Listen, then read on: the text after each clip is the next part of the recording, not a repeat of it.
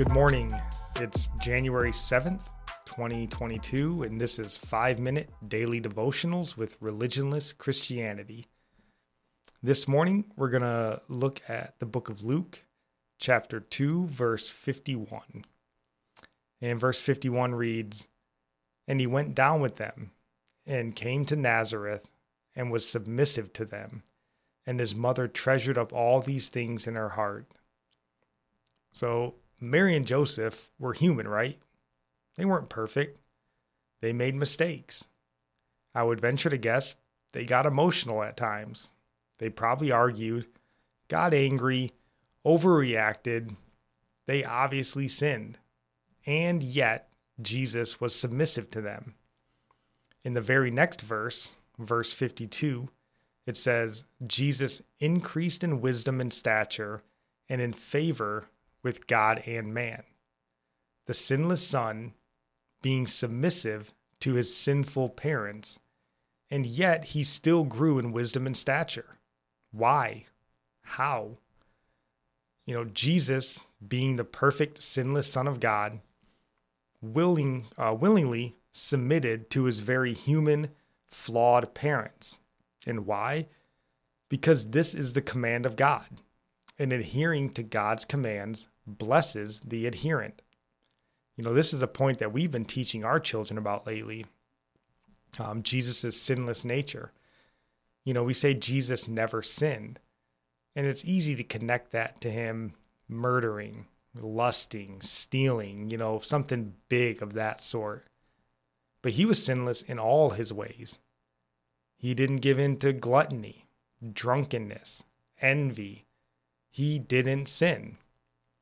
So here we see another area that he didn't give into sin. He submitted to his parents. And it's funny to me just trying to imagine stories in my own mind. You know, like he went to bed and maybe at times he wasn't tired, but he went to bed when he was told to go to bed. He probably ate food he didn't like because he was told to eat it. You know, eat your carrots, Mary might have said. And it's just incredible to think of Jesus that way. And we are also called to submit. You know, Nikki and I just did an episode on marriage and being a godly wife. You know, there is a very specific area where women are told to submit to their husbands. So, wives, should Christ submit, but you won't? Men, we're all to submit to Christ as the head of the church. And John tells us in First John verse 2 or chapter 2 verse 3, and by this we know that we have come to know him. If we keep his commands, we submit to his commands. So I would encourage you to submit. Why? Because Christ submitted. And our psalm for the day comes from Psalms 36, verse 7. How precious is your steadfast love, O God! The children of mankind take refuge in the shadow of your wings. And our proverb of the day comes from Proverbs 7, uh, verses 24 through 25 and 27, sort of speaking on adult, uh, the adulteress and sexual immorality. And it says, And now, O sons, listen to me, and be attentive to the words of my mouth. Let not your heart turn aside to her ways. Do not stray into her paths. Her house is the way to Sheol, going down to the chambers of death. I'd like to end praying for you as I always do, and our prayer comes from Psalms 145. May the Lord show you he is gracious and merciful, slow to anger, and abounding in steadfast love.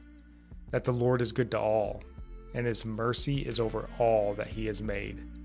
May you know the Lord is near to all who call on him, to all who call on him in truth, that the Lord preserves all who love him. God bless.